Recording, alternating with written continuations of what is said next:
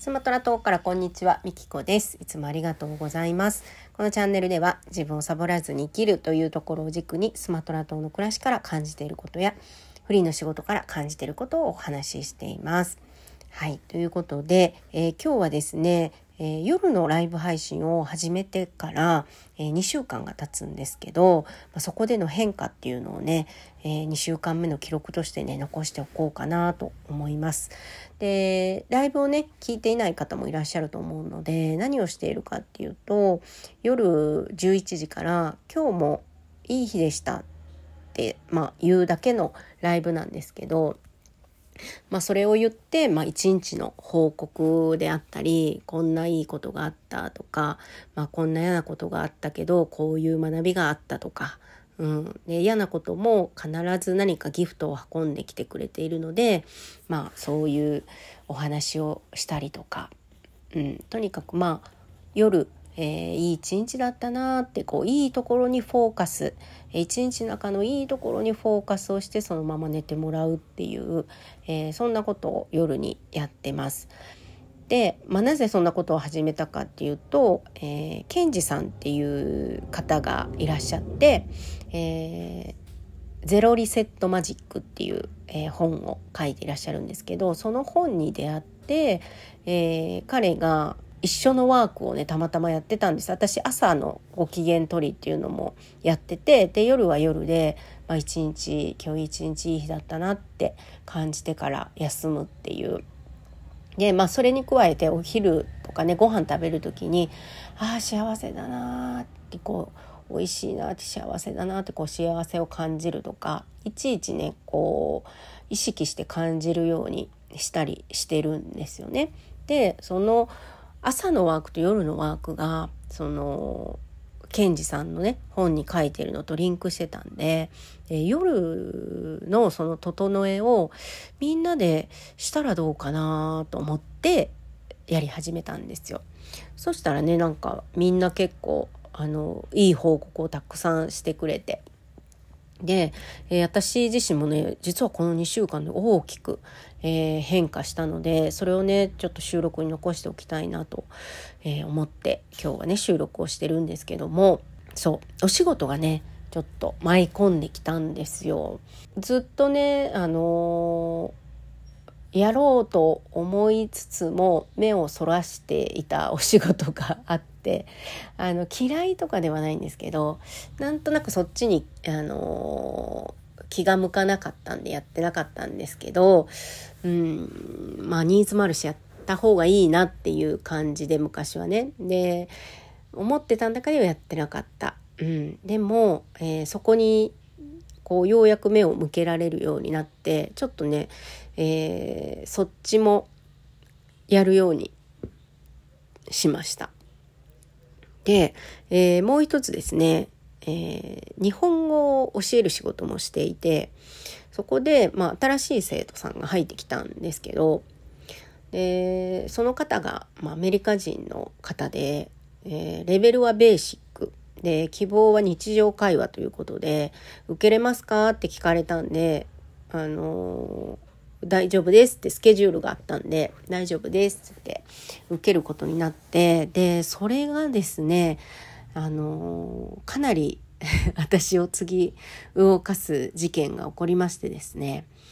なんとベーシックレベルって言ってたのにあいうえおもわからない全く日本語がわからない、えー、状況の方でですね、えー、なんとか英語でその日はあのややり取りをやったんですけどももともと作ってたというかあの会話をするつもりでいたのでこのプランでは彼とはできないなって思ってでそこでねどうしようかなと思ってなんかねオリジナルのね教材を作ろうかなとかちょっとそんな風に思ってあのまあ別に誰に頼まれたわけでもないんですけどそのことをやるレッスンのためになんかね作ってみようと思って。でそれがもしかしたらね何かにつながるかもしれないなと思ってね。もしかしたらこっちのインドネシアで使えることになるかもしれないし、まあ、分かんないんですけどなんか分かんないけどね作りたいと思ってねそっちにものすごい意識が向いちゃってそのレッスンのあった夜眠れなくて。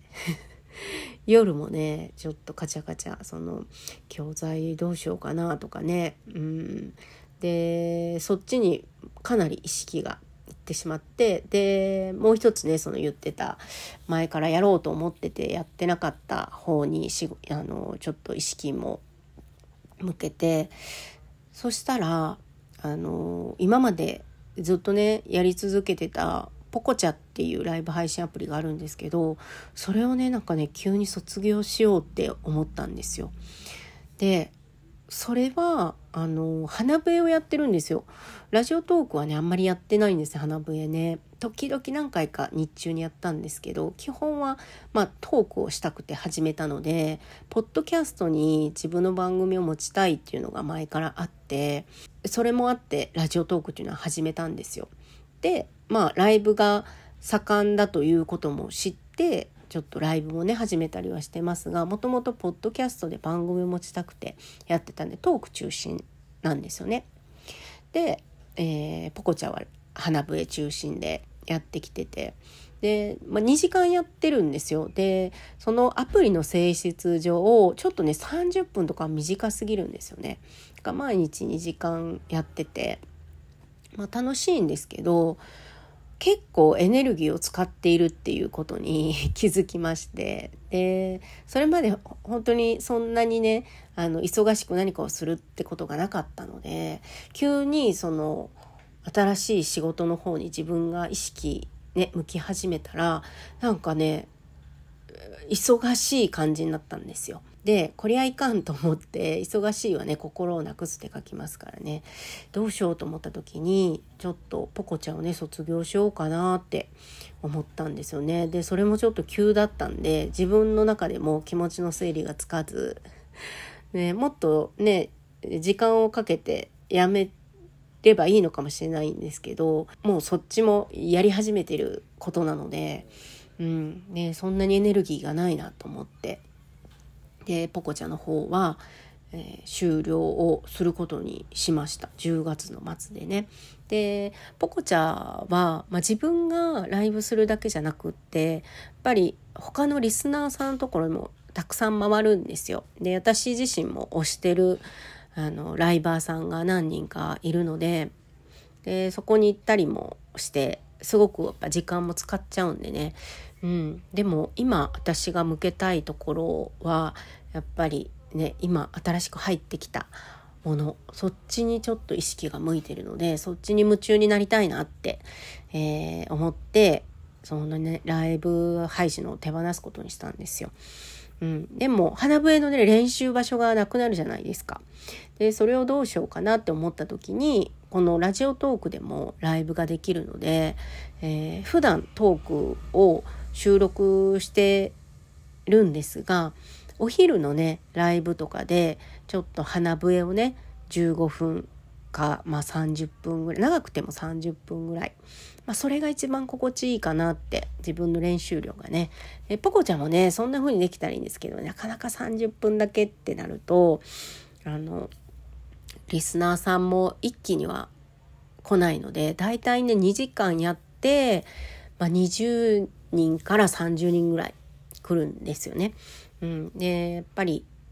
長く時間をやっておかないといろんな人に会えないっていうねそういうのもあってあちょっとあの配信場所は違うかなっていう感じで、えー、急にね終了することに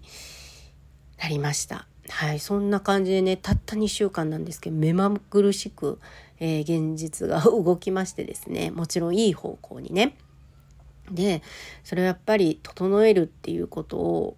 まあ、やっているっていうのも大きいと思うんですけどなんかね夜のワークがすごくね私に大きく影響している気がしていて